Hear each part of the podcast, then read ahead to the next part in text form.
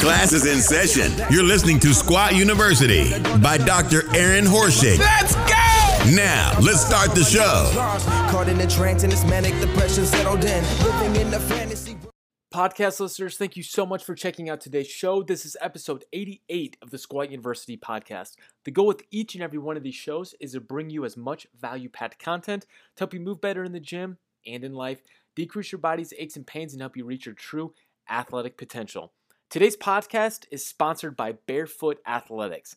If you're a strength athlete serious about performance, you know the type of shoe you wear can make a big difference. For those of you that like to lift in a flat sole shoe like a Chuck Taylor, you need to check out the Ursus shoe by Bearfoot Athletics. They have a wide toe box that allows you to naturally splay your toes out and use your foot like it was designed. No more cramming your foot into a narrow toe box or smashing your foot into an unnatural position with some of these shoes I know you guys have lifted in before. I've been lifting in the Ursus shoe for any non Olympic days uh, for a few weeks now, and I absolutely love them. If you go onto bearfootathletics.com, that's B E A R like the animal, and use the code SQUATU right now, you can get 10% off your order. So check that out. Um, now, on today's podcast, we are going to talk about why a shoe like the Ursus with such a wide toe box and a zero drop is so important for us as athletes and really as human beings.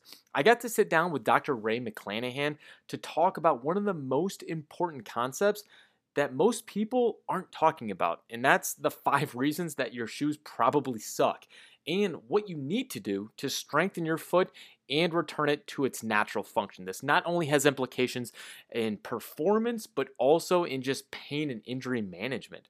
So, without further ado, let's get to today's show. Ray, thank you so much for coming on the Squat University podcast. Uh, for those out there who are not familiar with you, can you give us a little background into your story and all the work that you do? You bet, Aaron. Thanks for having me on. It's it's it's a great pleasure to spend this time with you today. You're welcome. Uh, the backstory for me is a passion for long distance running that started back in 1984 when I saw the movie Chariots of Fire. And uh, for the audience that's familiar with that movie, uh, it's about the Olympics and it's about running. And uh, that movie just moved me in such a way that I decided that my passion was going to be trying to make the Olympic team. But um, unfortunately, like a lot of runners, to this very day, within a within a couple of weeks to a couple of months of intense training, I was injured. Um, and I remember going to the orthopedic doctor and being told I had runner's knee.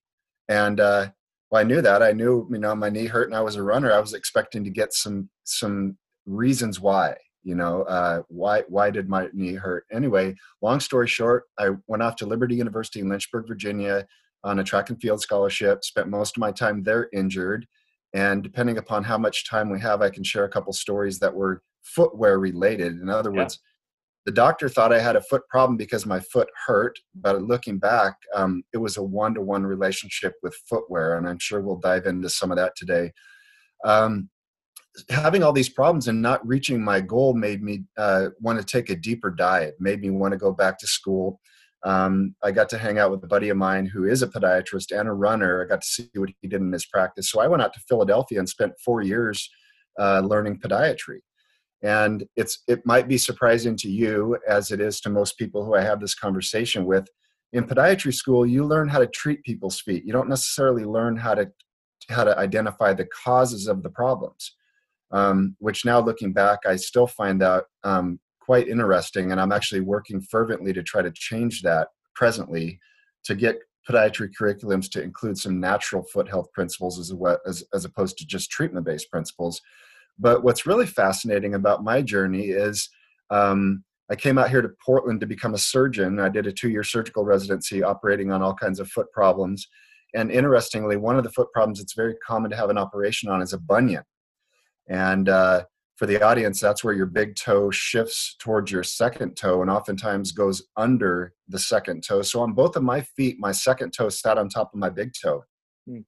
And about eight times a week i'm doing an operation on people who have feet just like mine and one part of the operation that after about a year and a half really started bothering me was that we cut a major muscle off of the inside of the big toe as a component of that operation and i remember thinking back then um, after seeing this over and over and over why can't we stretch this muscle You know, why can't we rehab this muscle as opposed to just identifying that it's short and tight and cutting it away from the bone?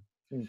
So um, at the same time, I read a paper by my mentor, Dr. William Rossi, R O S S I. Um, his paper and three others are on our website. You're more than welcome to link to those. Yeah. But the name of the paper was Why Shoes Make Normal Gait Impossible. Hmm. And at that time, I had a treadmill set up in my clinic. I was watching everybody walk and run and looking at their movement patterns and trying to identify areas of weakness or areas that we could improve them. Um, so that title of that article was very appealing to me. But when I read the article, it totally blew my mind.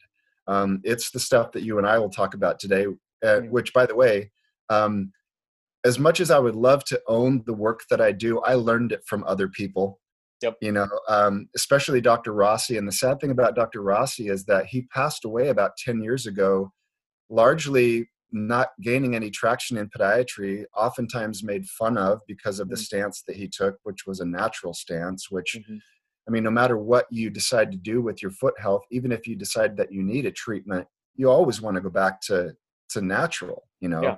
So I learned that from Dr. Rossi. He wrote three other well, he wrote 1250 articles, several books. Um, the other articles that are on the website, the audience would probably also appreciate and enjoy fashion footwear, um, primary cause of adult foot deformity, uh, children's footwear, uh, launching site for adult ills. Hmm. And then I forget the title of the fourth one, but I've paid copyright privileges. Anybody can reproduce them, pass them on to your community. Yeah. But if you read Dr. Rossi, you'll realize why what he stood for and what he taught is starkly different from podiatry as it exists throughout most of the world today. Um, so when I read it, I decided that I was going to experiment on my own body. I was going to see if I could take my bunions and my hammer toe, my second overlapping toe, mm-hmm. and stretch them. And I didn't learn any of this in podiatry, but I, I uh, got to hanging out with some physical therapy friends of mine who also had clients in the nursing home that I was working at. And I'm going over there for the wounds and the calluses and the corns and the toenails and so forth. But they were there for strengthening people and I, and uh, rehabbing people. And I remember one lady in particular laid on her bed so long that she got contracted. Her whole body got contracted mm. just from Im- immo- immobility. And my buddy, my physical therapy buddy, uh, methodically warmed her and put her through range of motion over the course of weeks mm-hmm. and got a lot of her motion back. And I remember thinking to myself, um, why don't we do more of that with feet? Yeah. Why is the mindset that if feet have a problem, we're either going to prop them up with an orthotic, which is a primary portion of my training too, or mm-hmm. um, take them to the operating room and intervene on them surgically. Mm. Um, but what I discovered from Dr. Rossi and from my own experience, and now we've um, we've reproduced that in thousands of people, if not hundreds of thousands of people worldwide. Um, I was able to reverse my bunions, and I, I, my feet are. I've got pictures of my feet. People see my feet at conferences, so um, it's a, it's a cure. Yeah. And I'm trained to believe that it, that that cannot occur. I'm trained to believe that bunions run in your family and it's hereditary and it has to do with your arch structure and not anything to do with your footwear. Mm-hmm. But what Dr. Rossi taught me is it's everything to do with our footwear. Yeah. And to the point you made at when we briefly chatted at the introduction, um, most of our footwear holds our big toe in an unnatural alignment that will never ever allow our arches to function properly. Mm-hmm. So I'm trained to ignore that big toe position because we all like pointed shoes, even for athletics. Yeah. And I'm trained to just watch that arch go into those dysfunctional positions and then try to prop it back up. Mm-hmm and I worked for an orthotics lab for f- five years until I read Dr. Rossi and I had to resign because I realized I wasn't helping people in the long term. Yeah. I'm not opposed to orthotics. I still make orthotics for people. Um, 5% of my patient population probably uses an arch orthotic. Mm-hmm. As opposed to an orthotic that I designed, which is a different kind of orthotic. It's a toe orthotic. I actually have a pair of them. Awesome. So um, you've discovered then it's trying to move your big toe back where it belongs you yeah. know um, and i don't mean to uh, take over the whole conversation but let me just step back briefly and share with the audience that if you were to come visit us in portland oregon the very first thing we look at is the natural shape of a human foot mm-hmm. and it's lost on most of us i think that the human foot that we're born with is the shape we should be maintaining throughout our whole lives. And I grew up in Liberia, West Africa, where I saw people that didn't own shoes. Mm-hmm. And even the senior citizens in those populations have feet that look exactly like they did at birth, widest at the tips of the toes. And that's a that that's the feature that blew me away more than anything that Dr. Rossi taught me was all of a sudden it made perfect sense why so many people have foot problems.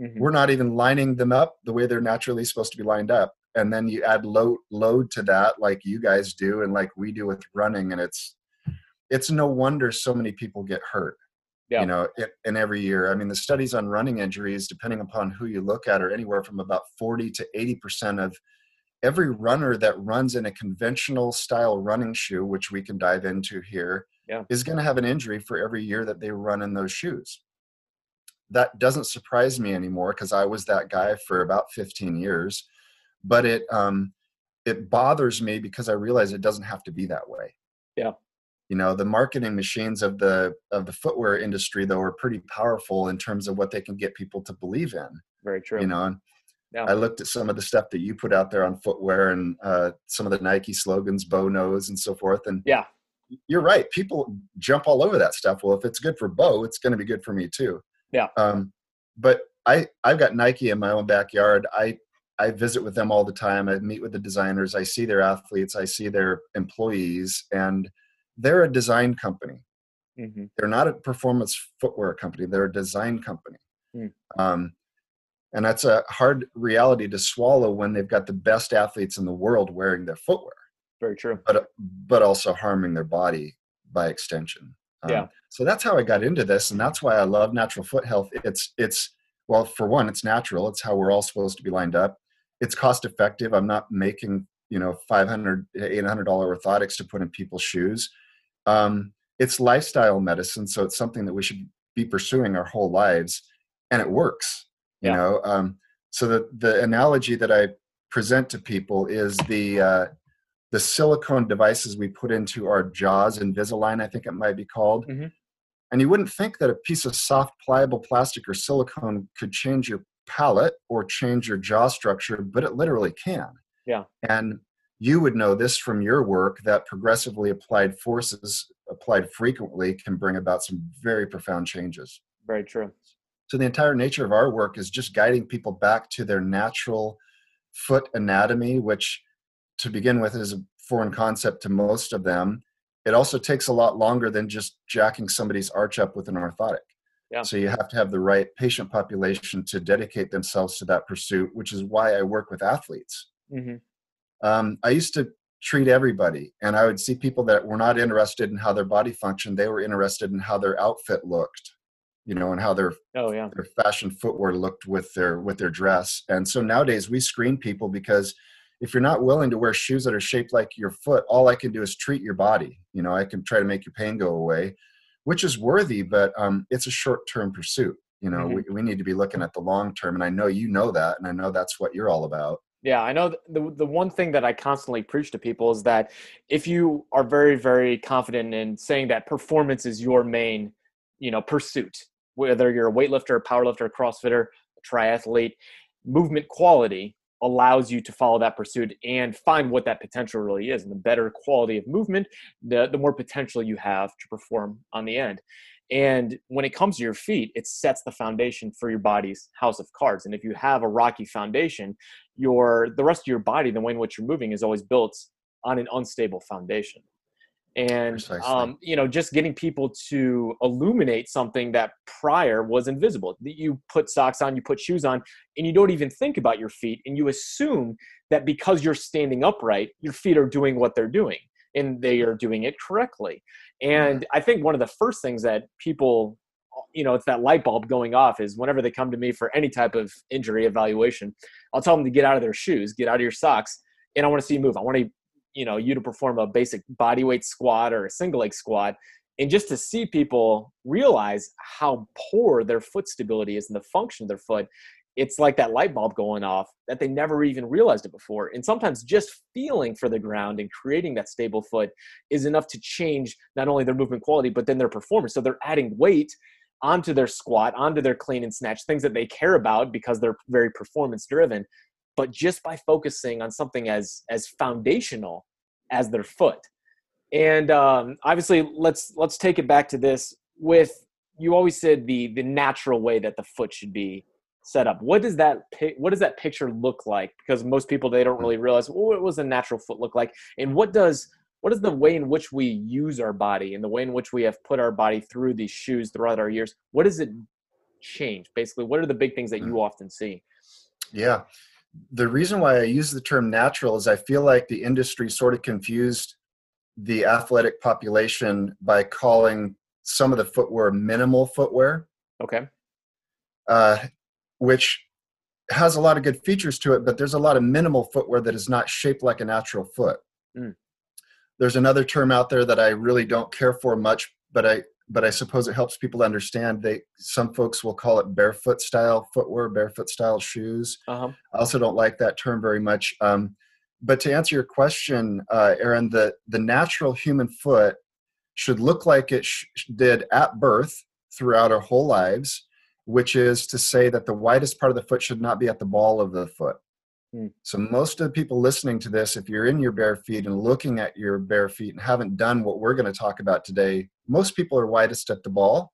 Mm-hmm. And to your point, it's lost on us and it's sort of invisible because we covered up with socks and shoes. But we also look at each other's feet, pretty much look mostly the same, so we, we don't think anything of it.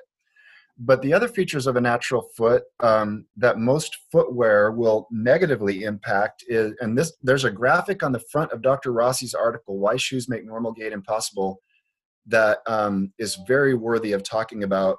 What happens to the whole body column as soon as we start adding on a one-inch heel, a two-inch heel, and a three-inch heel? And obviously, um, we have to make compensations throughout our whole body. Ankle is one of them, and I know you you talk a lot about that. Um, we also make profound compensations in our in our hips and in our core. Mm-hmm. Um, so realistically, the natural human foot should not only be widest at the tips of the toes, not at the ball of the foot. Our heel bone, our calcaneus, which is one end of our arch, should always be flat and level and stable with the other end of our arch, which is the metatarsal heads and all of our toe bones. Mm-hmm.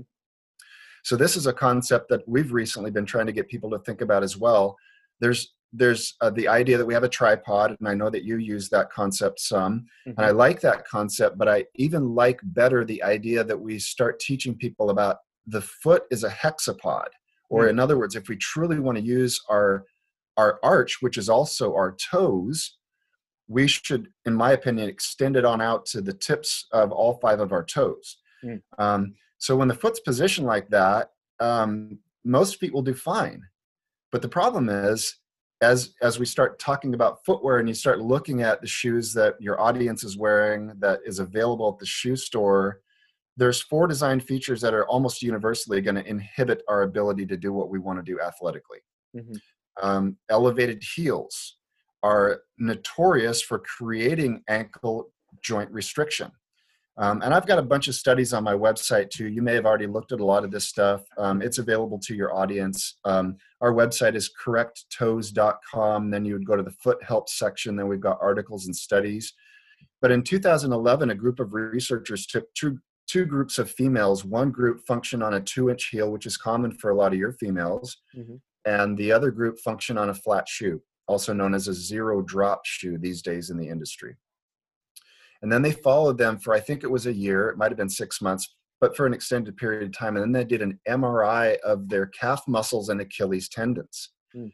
And the two inch heel group was 13% shorter compared to the, sho- the group that wore flat shoes. Oh, wow. So, one of the primary reasons why you're going to be seeing a lot of ankle joint dorsiflexion restrictions, just like I am, is we teach our body to be like that, mm-hmm. you know, with, with our footwear. So, if there's one profound uh, feature, in my opinion, at least for running. Although I'll, I'll, be honest with you, Aaron, I don't know weightlifting like you do. Mm-hmm. Um, and I've looked at some of your stuff in terms of the body positioning with a little bit of a heel and so forth. Mm-hmm. Um, but in terms of long-term negative complications, an elevated heel will shorten our the back of our body and not just our calves. You know. Yeah, and that, that's a big reason why I always try to tell my weightlifters that the the reason the weightlifting shoe is developed by having that that heel in the back is because it allowed a weightlifter to sink deeper into a squat with a more upright chest. So performance wise, it allowed them to be in a little bit more technically proficient position. However, in saying that, I feel like a lot of the injuries that I see in weightlifters are because they never expose their body to moving freely without the weightlifting shoe. Any single time they're squatting, they're in their weightlifting shoe. Anytime they're picking up a barbell, they don't warm up without their weightlifting shoes on. They just put their weightlifting shoes on. So they never expose their body to what it is or what it should be doing movement wise. Um, and then it allows them to hide these problems and then they masked, you know, and eventually it, it culminates with an injury. Um, so, you know, getting out of those weightlifting shoes as often as possible. That's why I always tell my weightlifters warm up without any shoes on, get out of your socks and shoes, expose your body that full range of motion. And then when it's time to be as technically proficient as possible with your heavyweight, then put your shoes on. Uh, I think if we could see inside of the shoe too, Aaron, I, I think the shoe with an elevated heel and pointed toes, I think some of that motion that gives them a better posture might be coming about from pronation of their arches, which you, you won't see. Yeah. You know what I mean? Well, that's the other thing too with the, the Nikes that I told you about. I just took off and I've got probably eight pairs of weightlifting shoes in my closet right now from all my years. And I took the soles out of every one of them. And in every single one, the toe, or you can see the imprint from my great toe, it's completely smashed in towards the rest of my toes. There's not a single pair of shoes that allowed that big toe to splay out. You're normal. Uh, we check that in every patient that comes into the clinic. Or we've been doing that for about 12 years. We also photograph them, mm. and 90% of people fit their shoes just like you're describing. Yeah. In fact, if you're okay with it, Aaron, let's dive into the shoe fitting piece because let's do it. Yeah. If there were one thing I would say to your audience that I hope they take away from our time together, if all they do is do what you just said, start engaging their bare feet more often, mm-hmm. uh, that's step one. But step two would be if they choose their footwear based on what we're about to describe, mm-hmm. their body will function so much better and they likely are to avoid a visit with you or I for anything other than getting stronger. Yeah. You know? Um, so Dr. Rossi pointed out the fallacy of the way we look at our footwear. It's all for fashion, um, even the athletic footwear and that surprised me but then i started thinking about it and then i did what you did which in our clinic we call the sock liner test or the insole test hmm. for the audience um, most athletic shoes weightlifting shoes included running shoes will have a soft removable piece of foam also known as the insole also known as the um, sock liner and if you pull that out of your shoe maybe even while we're visiting this morning and stand on it or i should say this afternoon um, if if they're like you and I, 90% of them are going to see what you saw, which is, and especially if they spread their toes, mm-hmm. that's what's really eye opening. So if we can all agree that we come into the world with the natural human foot shape the way it should be, and that should, we should maintain that, mm-hmm. we should actually be able to spread our toes inside of our footwear. Mm-hmm. But most people can't get their foot to go in a natural position uh, because of the tapered toe box. So there's a device that everybody's who's listening is familiar with, the Brannock device, the metal measuring device you see at the shoe stores. Yeah. Came out in 1927 in Syracuse, New York. Um, still widely used across the world. But what people need to understand is that device is designed to fit fashion footwear. Mm. It's not for athletic footwear, but we use it for athletic footwear. So for the audience, that metal measuring device will give you three measurements the overall foot length measurement, which can be helpful. Mm-hmm. It'll give an overall arch length measurement, which for some people can be helpful because you can have a long arch and really short toes or a short arch and really long toes. But the third measurement part, where they give you the letter, which corresponds to your width, mm. that's where that system goes awry. Okay. Because that width will be given at the ball of your foot, mm.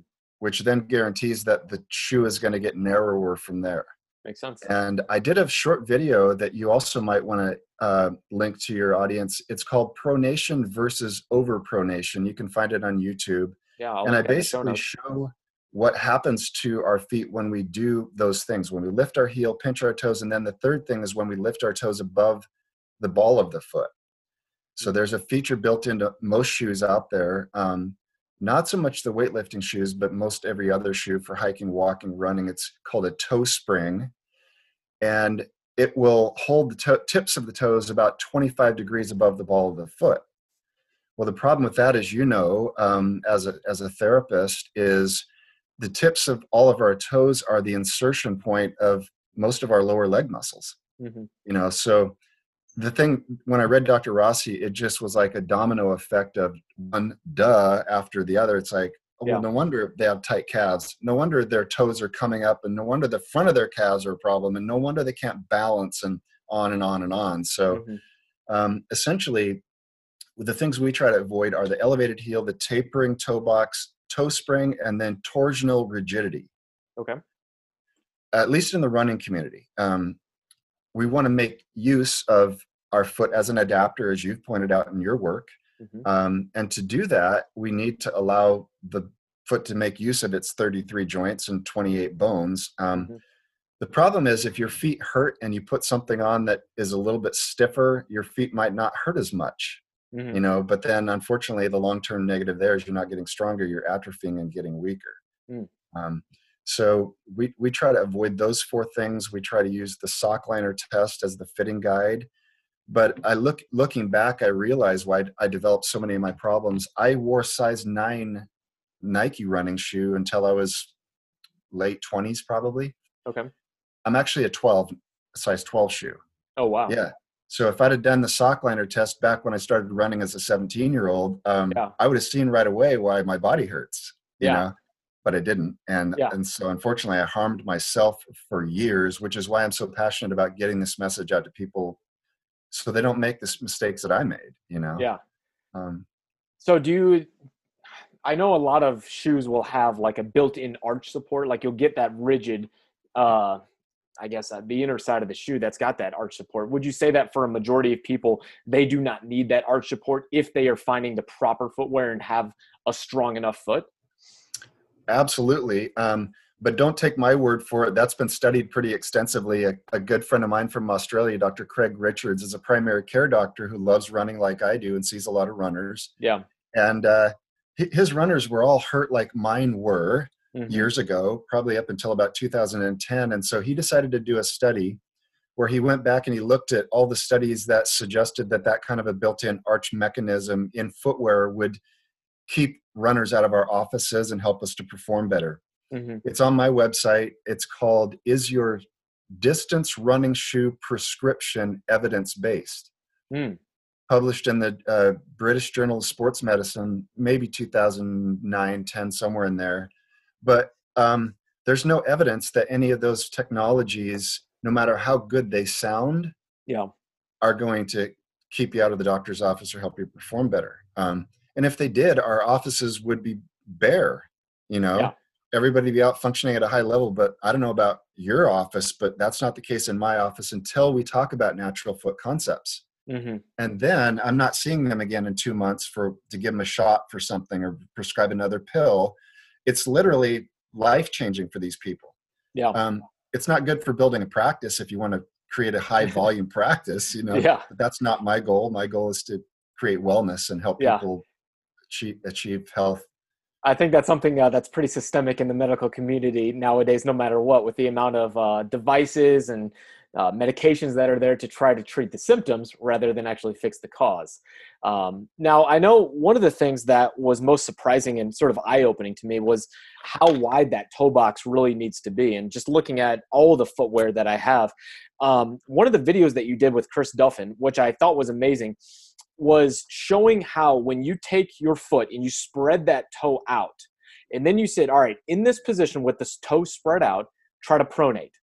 And there was a little pronation, which is natural. Like at the bottom of a deep squat, your foot flattens out slightly um, to give you a little bit more base of support. And then you took his toe and you smashed it in a little bit towards the rest of the toes. And you said, From this position, now pronate. And instantly, his foot just collapsed completely over and his knee came in as well. So for so many people, you can see the link between just having that wide toe splay and how it can directly impact how stable the rest of your foot's going to be and up the rest of the chain. You could have a problem in knee cave and it could not be at all from limited ankle mobility or hip control, but it could be directly related to how you're actually using your foot and the type of footwear that you're using. And we think about how common that is in the sports of powerlifting and weightlifting. But when we look at the type of footwear that people are using, it's almost obviously backwards in, in what we actually should have.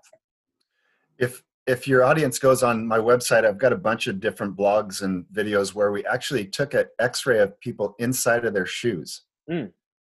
And that's very eye-opening and very telling to show people. Um, and this isn't just you ladies, this is you guys as well. You know, the guys wearing their dress shoes to work, same deal. We took an X-ray of a guy in his dress shoe, which was holding his foot in a bunion configuration. Yeah. So the second most important thing I would say to your audience beyond using the sock liner as the fitting guide is is what you're talking about here, Aaron. Pay attention to your big toe. Yeah. You know, because it's really what governs your arch. Your arch doesn't govern your arch. It's all Mhm. the attachments that go across it out to your tips of your toes. Mm-hmm. Um, so it's it's fascinating how many billions of dollars are being spent by jacking up the arch and ignoring the big toe. Yeah. But to your earlier point, you're right. It is exaggeratedly wide when you when you actually appreciate what a natural human foot is supposed to be shaped like. Yeah. And that's why I don't know about your audience, but that's why a lot of people that I speak to throughout the country are not willing to have healthy feet because they don't want to look that way. Sure. You know, and, and I can appreciate that, but I can also guarantee they're going to have body problems, what you know, of some sort, if not many. And Mhm. um, the real tragedy is when I see the older folks that wish they'd have got this when they were 20, you know, and they're 75 and they've got some joint arthritis and they hurt and they're getting treatment all the time, but they wish they would have prevented things. Yeah. You know, so yeah, Oh. the big toe is the big toe is where it's at. You know, Mhm.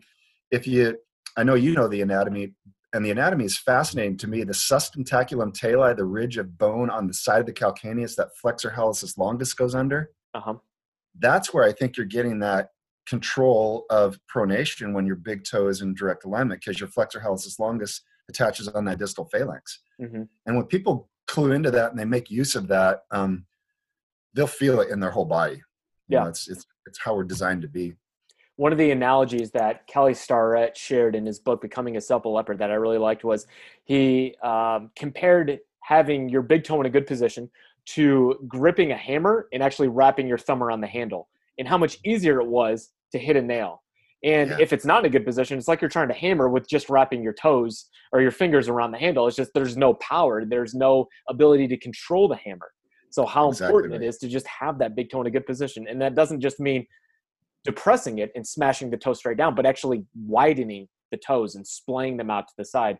Um, I know obviously you did a good amount of work with Chris Duffin, and I know you've seen his new shoe with uh, Bearfoot Athletics, the the Ursus. What's your opinion on that shoe?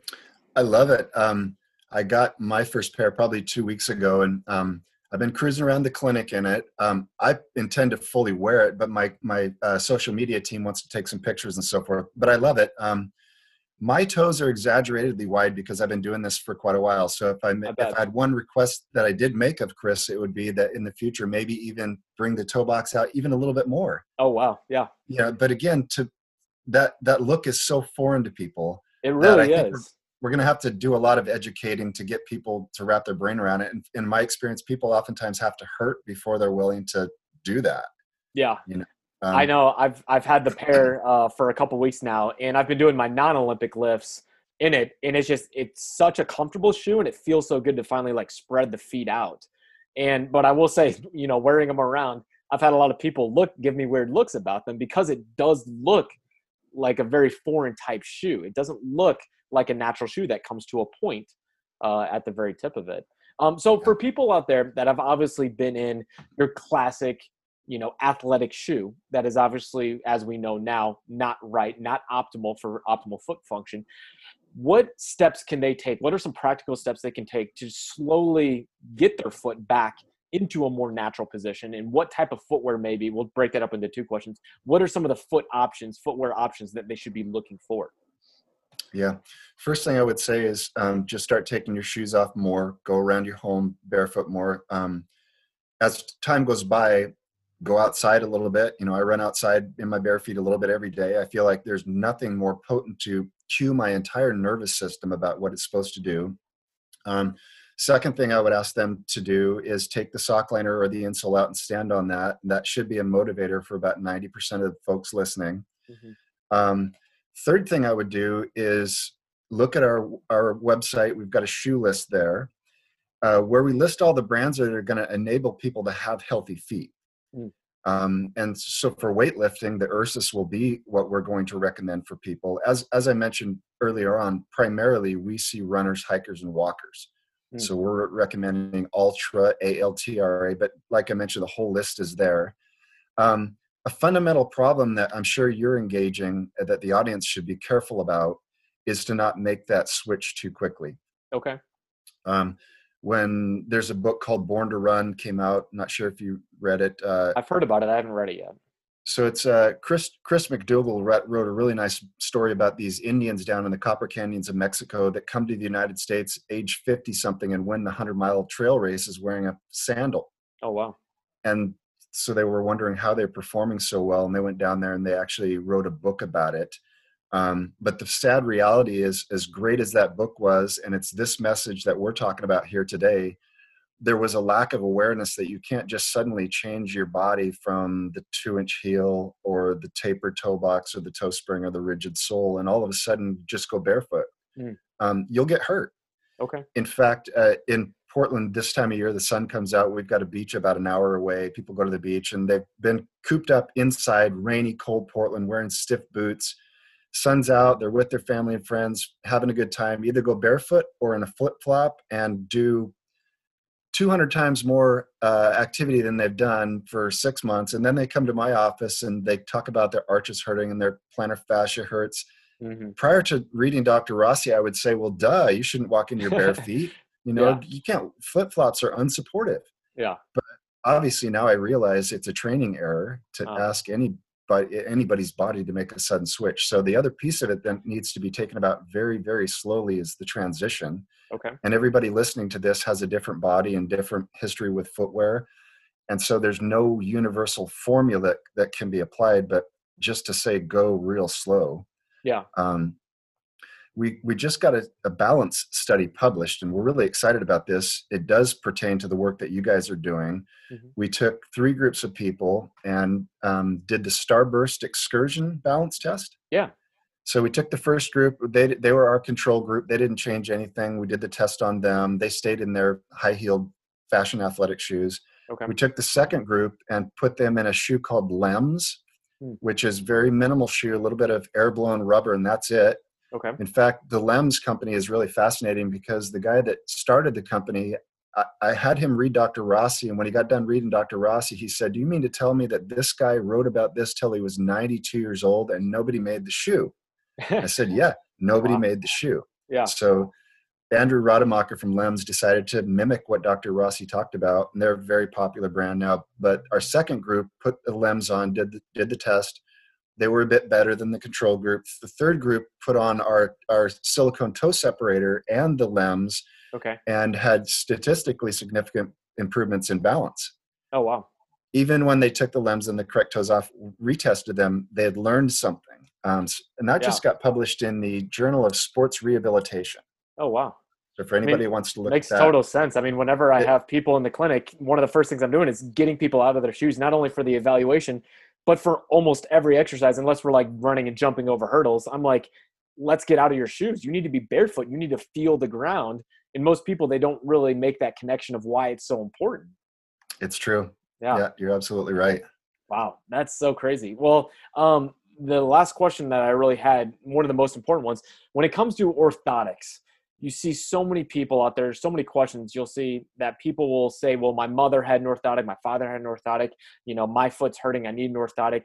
What different things? Like I know you said you still prescribe orthotics for a small portion of your uh, patient load what are some of the factors that determines whether or not someone should have an orthotic or whether or not they just need to really work on getting into a better footwear working on their foot stability their foot structure and balance things like that that's more i would say the rehab side of things versus using also the orthotic what's sort of that distinction Yeah. Um, so when I'll, I'll work it up as I would with a patient. So the patient comes in, I show them the baby footprint. Um, I show them how baby shoes are made like natural human feet, widest at the tips of the toes. I talk a little bit about the Brannock device and how it's widest at the ball. We start literally deforming our feet and our toes at about age two or three for all of us. Mhm. And um, well, actually, this is after I've listened to their history and then telling me about what their problems are. And a lot of them will tell me, well, I have flat feet. Yeah, I hear that all the time. Yeah, or I'm an overpronator, or like you said, my mom had to wear orthotics her whole life. Um, so this is one of my favorite things to show people, and I'm excited to get this opportunity to talk about it. Um, it's captured in the video that I talked about pronation versus overpronation. Okay. So what I do is I have the patient stand up in front of me in their bare feet with their feet about shoulder width apart, hmm and a lot of them are runners, so they already know what pronation and supination is because most of the devices that have been sold to them for the last 35 years have been based on you're an overpronator, put this up under your arch. Um, and I actually worked for Superfeet, Northwest Podiatric Labs, for five years until I started having people stand on the orthotic, and nobody nobody's feet were as narrow as the orthotic. So I, I again saw that problem. But the answer to that question is if you have that person standing in front of you, feet shoulder width apart, have them just relax and pronate one or both of their arches hmm and see how much it'll pronate. Look at the big toe position, and you know the coupling mechanism that it will occur as soon as the arch rolls downward, the lower leg will internally rotate. So I draw their attention to all this. They see it, they feel it. Then I take one or both of their feet and ask them to supinate Okay. a little bit beyond neutral.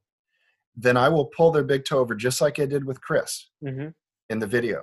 And then I'll ask them to very, very slowly pronate their arch. And in about three to 5% of my patient population, even when their big toe is in natural position, their arch will go completely down to the floor. Hmm. So if they're a person who's got multiple joint issues, foot, knee, hip, back, etc., um, I still do all the same footwear and I still use a toe orthotic. Mhm. But in that patient population, if they're dysfunctional, I will also use a conventional arch orthotic. Gotcha. So this is an important distinction to make. I try to help people understand it's not an either or proposition. It's not like you either strengthen your feet and you do natural foot health or you go conventional podiatry. Even if you need an orthotic for a period of time, you still want to strengthen. And Mhm. even if you need an orthotic, you still want your big toe to be in its proper position. Yeah. But this is so fascinating, Aaron, how many times that maneuver is able to change people's minds about their body hmm and what they need and what they don't need, more importantly. And I probably don't need to tell you that the orthotic industry is a very lucrative business, multi billion dollar business. Sure. Um, I made a lot of my early income from orthotics, and it's a good income to make, unfortunately, which I think keeps some people from actually putting the patient and the athlete first, which would Mhm. be to strengthen them, as in, in my opinion, as opposed to immobilize them. hmm Plus, some of the studies that you know um, that I'm really excited about are when we go into more of a natural shoe and wear and, and go barefoot, our arch muscles get stronger. hmm The opposite occurs when you, we start putting things up under our arch, stiff shoes, and so forth. So, um, the few people that I do make orthotics for either have a soft tissue abnormality like Ehlers-Danlos syndrome, they're hyperflexible all over their body, and they're going to be bettered by an orthotic. We still try to strengthen them. The other people who are also, in my experience, rare, have a true structural biomechanical problem. Hmm.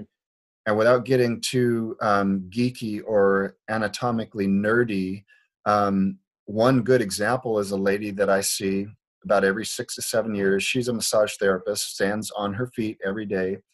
She kept rupturing her peroneal tendons. Hmm. And after about the second or the third surgical repair, um, she she reasoned that maybe there was something biomechanical wrong and maybe she should get it looked at. So she came and visited with me. And again, not to get too technical, um, because your audience might not be familiar with things that you and I are familiar with, like the valgus and varus and forefoot varus and valgus and compensated and uncompensated. But essentially, this lady had a only one foot. This is the other fascinating thing about her. One of her feet, the whole front of her foot was was in valgus Hmm. compared to her rear foot. Yeah. So when she walked forward, she was fine until her forefoot hit the ground, and then she had to have a massive resupination. Oh wow. And, and obviously, her peroneals fought that and ruptured repeatedly. So I make her an orthotic every six to seven years It lifts up the outside part of her foot because she can't compensate.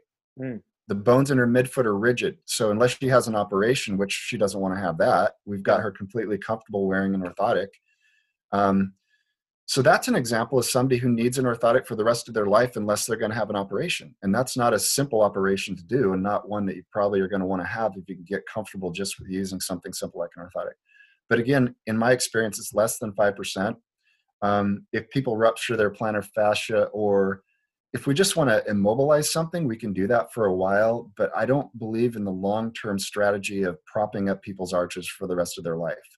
Yeah. Um, so you'd see a lar- very large portion of people who either deem that they have a flat foot because they've gone to a podiatrist or any type of other medical doctor, physical therapist, and they've been given an orthotic. A large portion of those people are in a bad position. They're, they're they should not be in an orthotic. Is what I'm saying. I I absolutely agree. Yeah. Um, and that's why sometimes I will I will use the term weak weak foot mm. um, to describe that flat foot. Um, big toe is not an anatomic alignment. Intrinsic muscles are too long; they can't shorten up and get strong. Um, so that's not a pathologic flat foot. That's a weak foot that's malpositioned. Mm. And I think that's what most people who prop their arches up are dealing with. I think, um, and you may agree, if we get a lot of these people's big toe position where it needs to be, a lot of their issues would resolve themselves. Um, so there's several kinds of flat feet. There's feet that function flat within footwear that won't allow the arch to maintain itself. There's feet that function flat because the intrinsics are just they're they're they're not doing the work they should. So instead of dropping hundreds of dollars on an orthotic, I know the correct toes that you came up with, um, vast vast difference in price range and huge huge payoff in what it can actually do to correct for your foot and just getting it into a better position changes everything. You bet. Um, thank you for saying that, Aaron. I absolutely, um, which is fascinating to me because I'm used to prescribing previously expensive things like orthotics and surgery. You know, yeah. so see something so cost effective and natural. Mm-hmm. We're not we're not we're not expecting people's bodies to do something they were never intended to do. We're doing the opposite. Mm-hmm. We're actually putting the body back into its natural alignment and letting the structure do what it knows to do best. Mm-hmm. Um, so it's it's been a lot of fun. Um, not breaking the bank by building people's bodies. Um, plus, it's got a money back guarantee, so people want to try it and you don't yeah. like it, fine. You know, send it back. We'll refund you. Now I know when I first started using the Correct Toes, it obviously recommended, like you said, don't just jump straight into it if you've never done it before, especially if you've been in a bad shoe for such a long time. I think it recommended like 10, 15, even 20 minutes at a time at first and then building up. Um, and then eventually, like I think my wife and I went took our dog for like a two mile walk the other day. I put him in my shoes. I just had a pair of barefoot shoes and felt completely normal the entire time. Um, do you get to the point where you see people that will wear it for a very long extended time, like throughout their entire day, or is it not meant to to be worn that long? Uh, we've got athletes that have done 200 mile races in them. Oh wow! Yeah, we have one athlete that um, regularly does ultras and he was doing a 100 mile race for some sort of a charity. Yeah. And he contacted us and he said you know i'm really i'm looking forward to this but i'm also not because at about mile 30 i start getting blisters. Mm. and um which is common um not natural it's normal and it's common um but we actually set him up with Altra footwear correct toes toe socks and Injinji toe socks and a pair of metatarsal pads. Okay. he did the entire 100 miles with no blisters no pain nothing um, but to your point, we, you got to go slow. We start out with about yeah. 30 minutes first day, an hour the next day. The most important thing is to not go too fast and also not to try to put it in shoes that it doesn't fit into. That's mm. why we do the sock liner test. Yeah. Because plenty of people will buy it and they'll they'll be able to jam it into their existing shoe. But then about five minutes later, it's uncomfortable. And then they say, well, these toe separators don't work. I'm in pain. Mm. So you really have to be detailed in your approach to it. Makes um, sense. Um, but yeah, we've got plenty of people that have done multiple hundred mile races. I've run 35 miles at a time in them myself. I wear them all day. I don't feel them anymore. Oh, wow. Because my toes are used to being spread out. Um, Makes sense.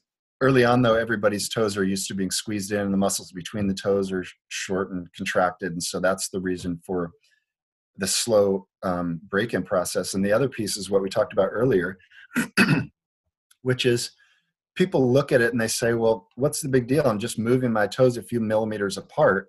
Mm-hmm. But the big deal is our tensegrity system. It's the it's the fact that the long and short um, flexors and extensors attach on the last toe bone. Mm. So this is also why we're slow to get the body prepared to actually be in its natural state. Because if we rush rush the natural state, that also doesn't feel right. Yeah. In fact, a lot of people will abandon that because it doesn't feel good because I try to do too much too soon. Makes sense. So, other than using the correct toes and repositioning our foot, getting another pair of shoes, slowly easing into it to get ourselves in a more natural foot position, what are some strengthening exercises or different things rehabilitation wise that you like to use with your patients to help them regain that natural strength of the foot now that it's slowly getting into a better position? Yeah, so before we get into strengthening, we do two screening tests. One of them I noticed that you do from your work. That's the half kneeling um, ankle dorsiflexion test. We test that because the reason why a lot of people hurt their Achilles tendons is they're really short and tight back there, and all of a sudden someone says, "Go wear a minimal barefoot natural shoe," and nobody tells them to adapt. so a lot of those people get hurt. Um, so we check that, and if they're excessively contracted and tight, we don't immediately get them barefoot or in a in a flat shoe. We might use a transition shoe, like five or six millimeters, and give them several months. Okay. So that's one screening test that we do. If they've got plenty of ankle um, compliance, we'll go ahead and start the process getting them into a, a flat shoe.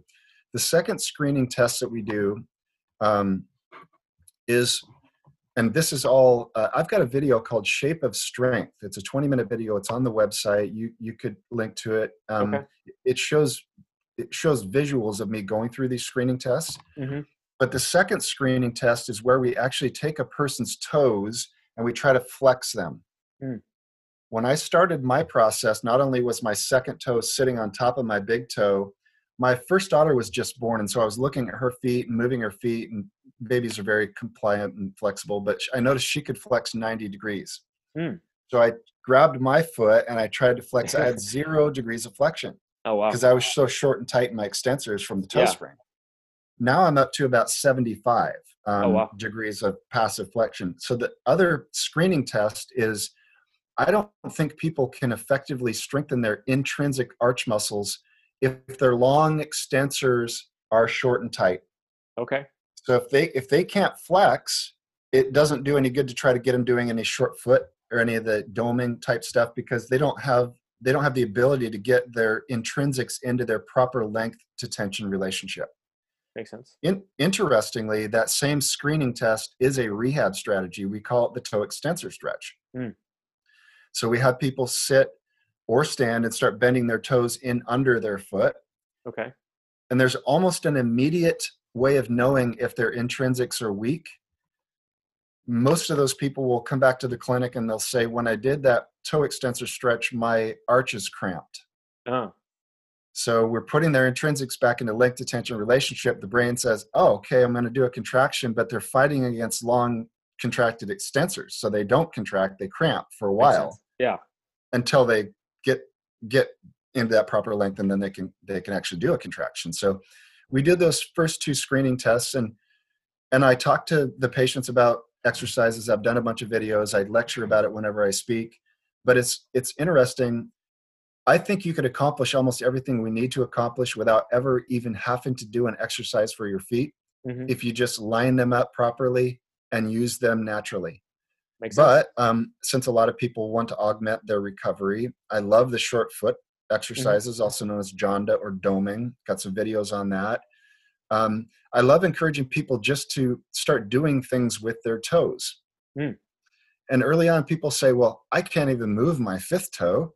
Yeah. I look at it and I try to tell the muscles to move, and and they and they can't understand why they have no function. And then I explain to them, "Well, you've never engaged those muscles ever." Yeah. So why would they work? They're not going to do anything until you re- reacquaint them with normal motion. Um, I literally clean floors in my house with my feet. I open doors. I turn on lights. um, mostly because I'm fascinated at the cap- capability of our feet if we actually use them. yeah. There's a there's a lady in my community that d- was born with no arms, Oh wow. and I was standing behind her in the coffee shop one day, and she ordered a cup of coffee. She pulled her wallet out of her purse with her feet and pulled single bills out and paid for her coffee. I'm standing wow. behind her watching this. It blew my mind. Yeah. Um, there's also videos all over the internet about kids doing all kinds of things because they're born with no arms. Yeah. the point is, our toes can do almost the same things as our fingers can do, but people listening don't know this because they've not. Mhm. Their toes have been pinched in a triangle shape and held above the support surface. That's what they know. Yeah. Um, so, footwear piece is critical. Um, starting to go barefoot more often is critical. Just using your feet more, um, picking things up. I, I like to grab hacky sacks. I like all the melt systems and all the balls and all the bands. All that stuff is great. Mhm. Um, quite frankly, very few of my patients actually follow through on their exercises. yeah. Uh, You know, patients don't like doing their home exercises. They don't. they don't. I know that was one of the big things that, uh, like Shirley Sahrmann, who's one of the most well-known movement-based physical therapists in the entire world. She always said, you know, it's not about giving the the patient a perfect, you know, exercise home exercise prescription.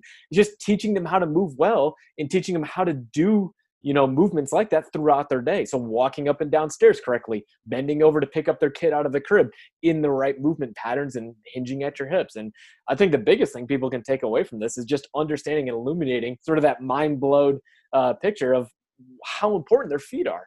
And so many times people are so obviously we're so enamored with performance. We live in a performance driven society. And we're always looking for that next little secret to give us that new PR or to take our our weightlifting, our powerlifting, our CrossFit to the next level.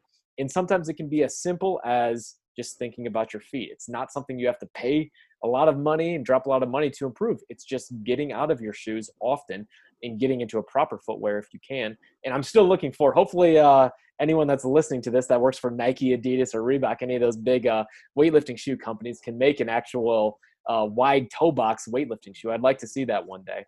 Um, Yeah, they're working on it right now. I've had two meetings so far with two designers who are committed to that. A weightlifting shoe with a raised heel that's got a wide toe box. Actually, not a raised heel, but a wide toe Okay. box. Okay, Yeah. gotcha. Yeah.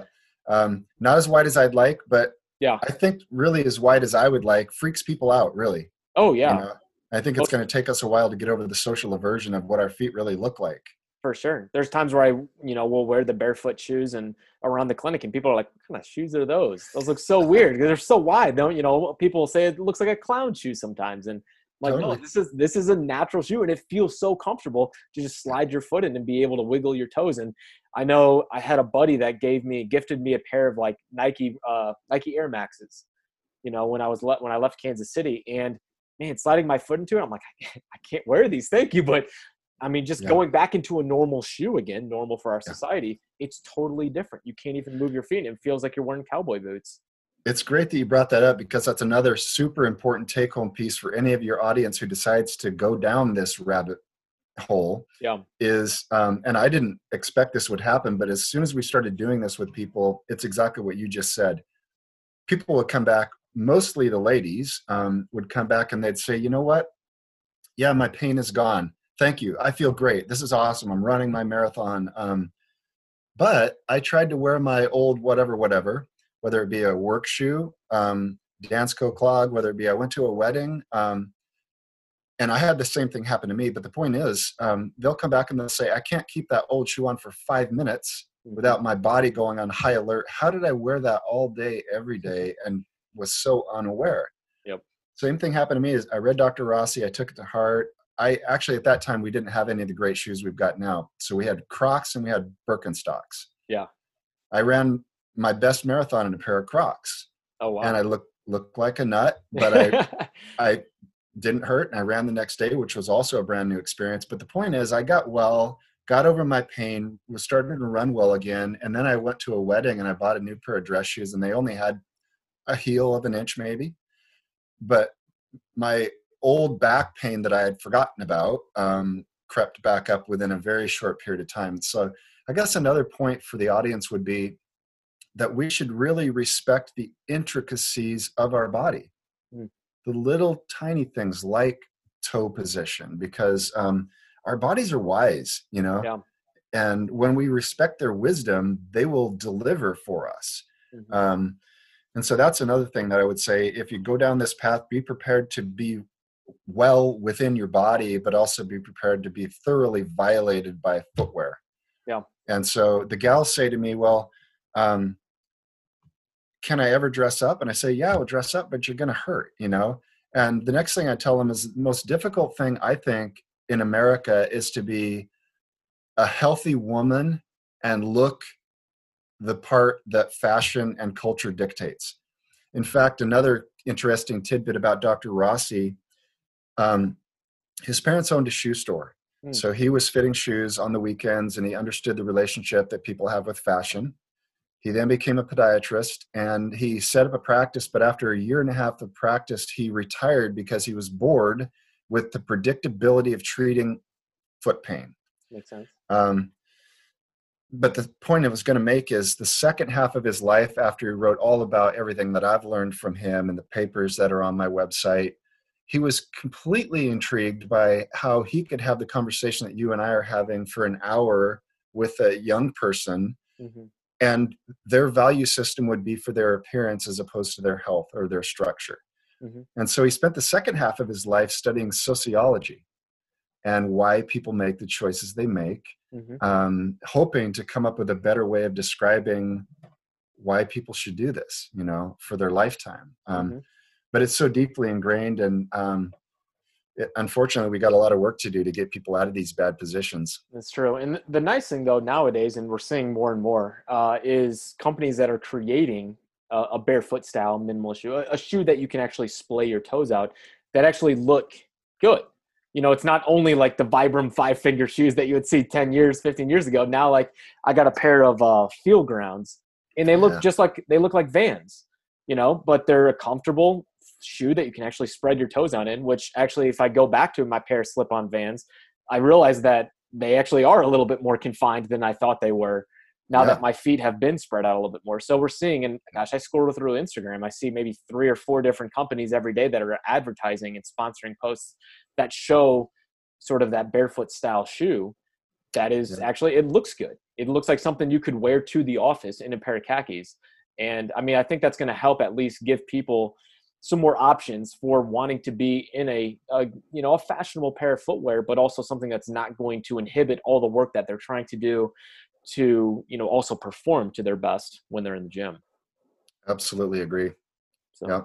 well i just got to say it's been about an hour now thank you so much for being on the podcast i every single month i find a new rabbit hole to go down. I think this last month it was, you know, the myth of ice, and I read the book Ice the Illusionary Treatment, and it, it just blew my mind, and I went down the rabbit hole. And now my new rabbit hole today in this past couple weeks has been, you know, understanding the complexities of the foot and how our shoe wear has been completely backwards in what we really need to perform to our greatest potential. And so finding the stuff that you have put out, and I will link all those videos and all the blogs that you've mentioned um, in the show notes for this show. And probably going to continue to try to make as much content for people in the future and link all your stuff to it. Uh, it's been uh, a very big eye opening thing for me. So I really appreciate you coming on the show and sharing all your great information with everyone. Um, where else? Where else can people find uh, your content at? Yeah. Um, We've got two websites. www.correcttoes.com is probably the one that most people are going to want to visit for articles and studies and so forth. We also have a clinical website, um, nwfootankle.com. We've got about 90 videos out on YouTube, quick little three, four minute blurbs about some of the stuff you and I talked about today, mm-hmm. including the shoe liner test, some of the strengthening, the stretching, footwear. Um, but I'm most excited to say I just um, joined with a group called the Healthy Foot Alliance. Mm and we just launched a couple weeks ago. Um, it's open to community members, Healthy Foot Communities on Facebook, if anybody wants to get on there. Um, we really want to bring everybody who's in this space together doctors, therapists, um, coaches, trainers, athletes, shoe companies, mm-hmm. product companies, um, and collectively add our voices to one voice. As opposed to, there's many people like me throughout the world who are a small isolated little silo of foot education mm-hmm. making our own little inroads but we, we envision something so much more powerful if we can partner. Mm-hmm. um, so that's i'm going to be very involved with that. Um, let's see where else. A lot of the meetings i was going to have actually unfortunately been canceled. Um, you know I, I, I, do a fair bit of speaking as well so it looks like maybe some of the speaking is going to be zoom and webinars and that kind of stuff. Um, yeah and then certainly if anybody's out in portland oregon come on out. We're we're here. More than welcome to visit. We've got a shoe store within the clinic. We've got the clinic. Um, yeah Perfect. All right. Well, thank you again so much for coming on the show. And everyone else, uh, if you enjoyed this podcast, share it with your friends. Let others know how important the function of your foot is and the first steps you can do to sort of reclaim this natural foot position, which in the end is going to help you move better and lift more weight and regain sort of that pain free lifestyle, which is at the end, you know, of the day, what our really goal, our big goal is with Squat University. So until next week, guys, happy squatting. That's it for today, class, on Squat University by Dr. Aaron Horschig. For more exclusive content, log on to squatuniversity.com.